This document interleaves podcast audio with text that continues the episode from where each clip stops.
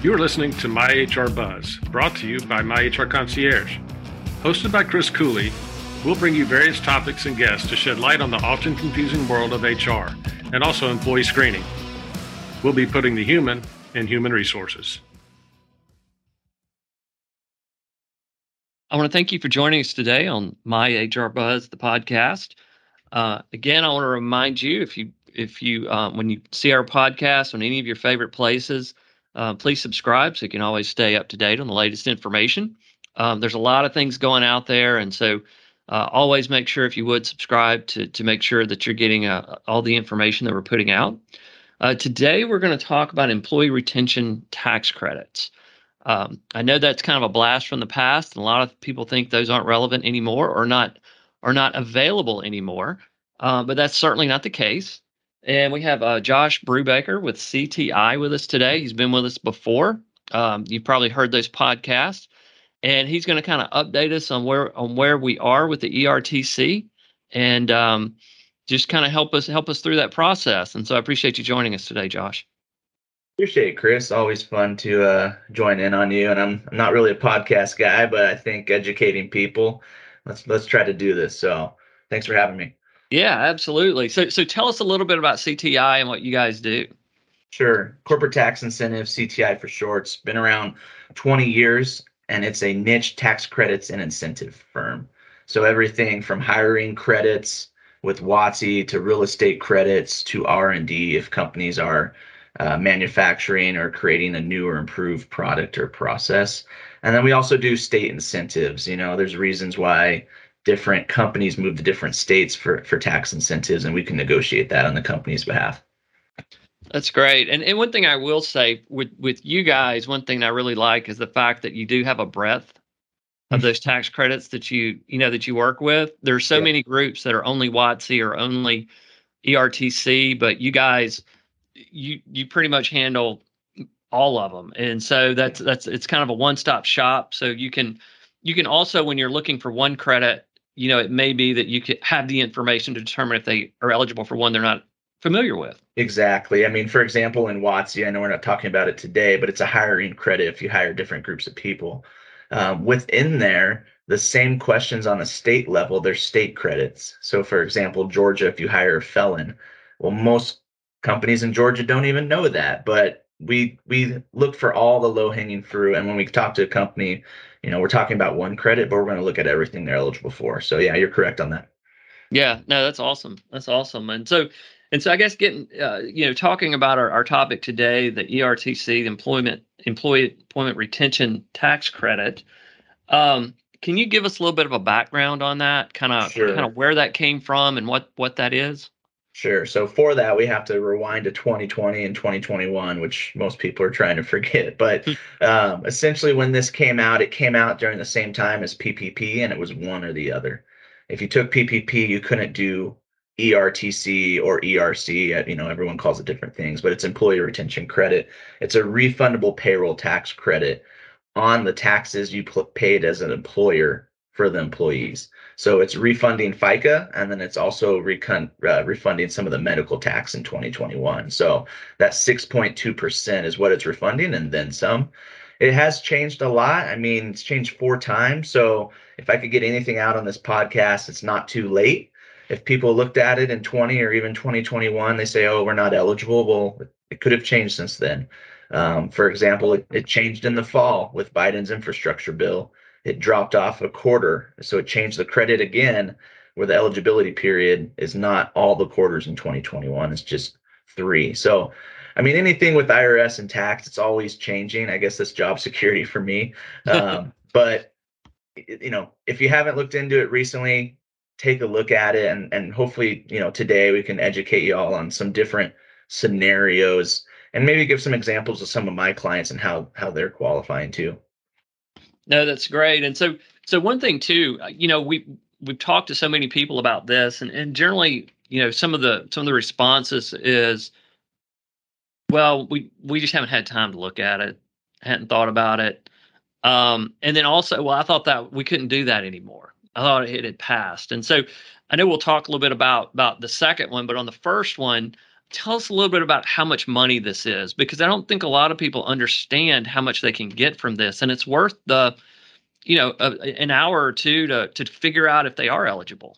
Yeah. So yeah, totally worth it. If you're listening, it's up to $26,000 in a refundable payroll tax credit per W 2 that you kept working in 20 and 21.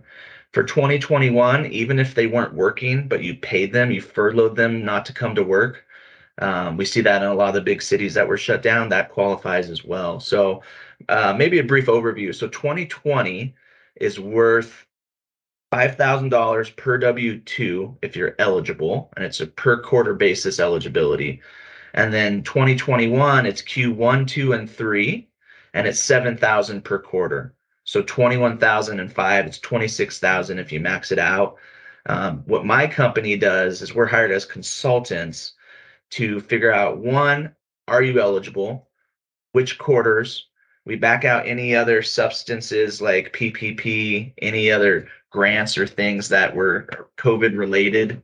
We back out those because we can't double dip on the wages and then and then we do a calculation per employee you know all the way down to the dollar because when you're dealing with irs this isn't just a form that you fill out and say you know good luck we hope this doesn't get audited but we are acting as if it is so our projects for clients are 20 some pages and by the end of the study um, you know we can prove or not prove that you're eligible um, so th- there is a lot that goes into it but we're looking at a quarterly basis and then there's there's really three different ways to qualify.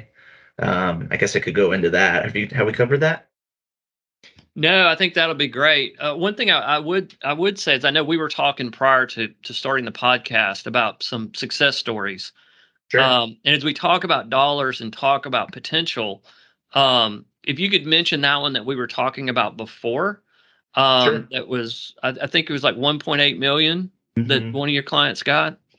Yeah, so that that client um, has a few locations, but they're assisted living, and uh, essentially they qualified. I mean, they did they did fine. Their business wasn't impacted. You know, that's a blessing for them. But they qualified on a different way, which is called facts and cir- circumstances or government mandates. And so they had assisted living.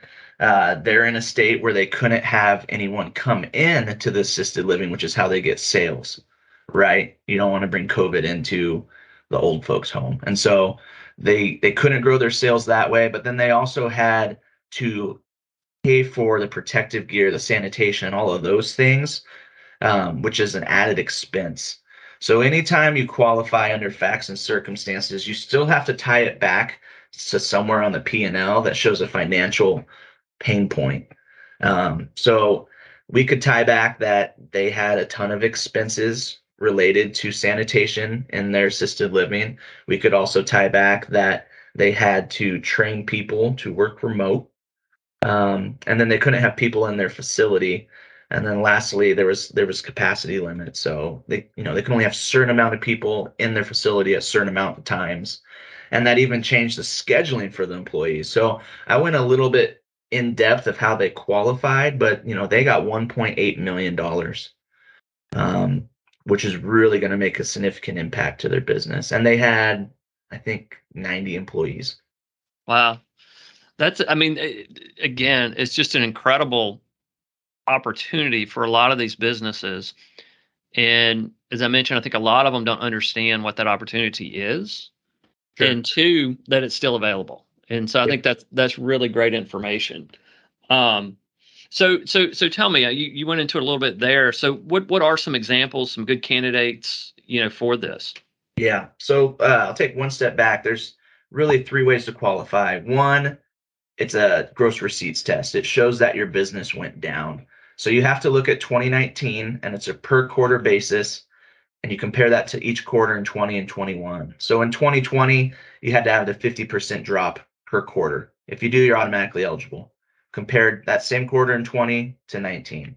And then for 21, the same scenario, but that quarter in 21 to 19 had to be a 20% drop or more. If any of those, you know, if you meet those requirements, automatically eligible. The, the last thing is if you started a business after February 15th in 2020 and you haven't done a million dollars in sales yet, That's called recovery startup business, automatically eligible. Now, th- those are the two black and whites. Easy way to qualify. Honestly, most of our clients, most of the businesses we're working with, they're qualifying under what's called facts and circumstances. Okay. So it's it's things tied down to fully or partially suspended or closed due to government mandates. Um, and so, you know, some of it's just a state. More states, some states were locked down more than others. Hawaii didn't even open up until Christmas of 21 you know, New York and California were going to be closed a lot more due to COVID compared to Texas, right? So, you know, every state had a different different mandates, state, county, and local. Um, you know, the Carolinas weren't too closed down, but there's some local mandates that were. So, it's it's that's really what I want to relay to people is the facts and circumstances. If you think you didn't hit that gross receipts, you know, let's talk because it's not too late. The facts and circumstances is definitely an option. Um, and I'll give a few more examples out, and you know maybe this will correlate to your your clients and their businesses. So things like maybe your business was fine, but a customer you worked at was closed due to co- government mandates or closures. So I had a client that would clean the university. Well, the university was closed. So because they couldn't go to work, they were eligible that way. Things like capacity limits, supply chain. We have a lot of um, manufacturing and construction. They can't get materials, and it, it's due to closure somewhere where that material is made. Um, so mandates there. Things like operations. I had a, a engineering firm in the south, and where they worked, they used to have multiple drivers in a truck but because of the government mandates, they had to go buy trucks because people couldn't ride together because of COVID. Okay. Uh, um, so that yeah, closures. You know, if you have a sales organization in California, they couldn't travel to trade shows where they get their sales, so their whole business operations changed. They're eligible that way. So, yeah, I mean, I have a lot more examples, and maybe we can do that at the end here. But you know, it, it, gross receipts is way to qualify, but facts and circumstances depending where you're at depending you know what did 2019 look like business wise and operations wise compared to the covid pandemic. If it looked different you know we should talk. Okay. No that's great. And one one thing i will say too because i know we we have several um, clients together is one of the things i liked about the process too is um, one obviously there's there's great potential here for for a credit for someone but also um, what we did with those clients is we would we would first have about a 30 minute conversation with a with a tax credit specialist and to say hey is this even something that you need to waste your time with? And when i say you the business owner. Yep. So there's kind of a we, we so that way the business owner doesn't go through you know the process of having to gather information and doing this deep deep dive um, they have the ability to you know do a do a quick and easy assessment to see if it even makes sense for them. And then if it does you take those next steps. Correct. yeah it's not it's is the juice worth the squeeze? You know in a 20 minute phone call we'll go over questions just like we're doing now. If if there's enough there and it's it's black and white then we can pursue it. But if if it's risky or we don't think there's enough there it's you know it's it's not worth it at that point. There are other firms that will do that I mean, I've told some clients no, and then some other tax credit firms, oh, they get two million dollars. Well, it depends if you like the word audit. You know, it's yeah. it's uh, so we are pretty black and white. But you're right. In 20 minutes, we could we could hash it out with your clients or prospects. Yeah, so it's really a no brainer to to start that process, and that 20 minute call doesn't. I mean, it doesn't necessarily cost them anything. No, right. No, but if there's nothing there, there's no cost. I mean, even if we get into a study and the client's telling us you know, yes, I was locked down. Yes, you know, we couldn't get supplies, all these things. But then we go to do the study, and there's just not enough to substantiate what he told us. You know, we still won't charge the client. We all tried. We just wasted time, but we tried. Right. Yeah. So it, it I mean, to me, it's really a no brainer. Yeah. To do it and to take a look at it. Well, I really appreciate your time today. Sure. And and I think it's a great, a, a lot of great information. And uh, I, I, I, again, I really encourage all the business owners to take advantage of this. Uh, we work with CTI. Um, you know, if this is something you're interested in, please contact us. We can certainly um, get you in touch with Josh and the right the right people. Um, but I do appreciate you joining us today. Awesome, thanks, Chris. I got one more one more oh. little plug because yeah, absolutely. The ERC is it's simple in theory, but to actually calculate it, capture it, and Uncle Sam, you know, give you the check is is another thing. It is correlated to WOTC and some of the state incentives because you mm-hmm. can't use the wages on PPP for ERC. Some of these hiring incentives like WOTC and right. there's a handful of uh, about half the states in the U.S. do state incentives as well, like WOTC. You can't use those same wages. So we love we love to talk to companies because this usually is a lot more money and it's actual cash compared to WOTC, where most WOTC's capped at 2,400. Mm-hmm. Would love to have the conversation, but also that, that's another misconception. My WOTC provider will do this. Um, so love to have the conversation because it can be pretty complex when you talk about the other incentives and how they're all correlated. Okay. No, thank you for that. And and CTI does do all of those incentives so they can take care of all that for you and make sure you know how they how they work together to make sure that you're getting the the best that you can out of the, out of all the different programs correct. Thank you. So yeah well thank you. We really appreciate it. We really appreciate everyone that uh, listened to the podcast today.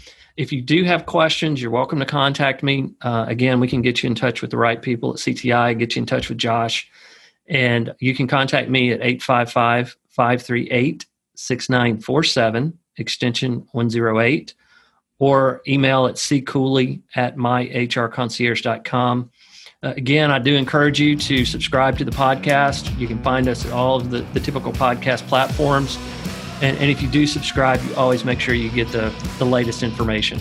So, again, thank you very much for joining us, and we look forward to next time.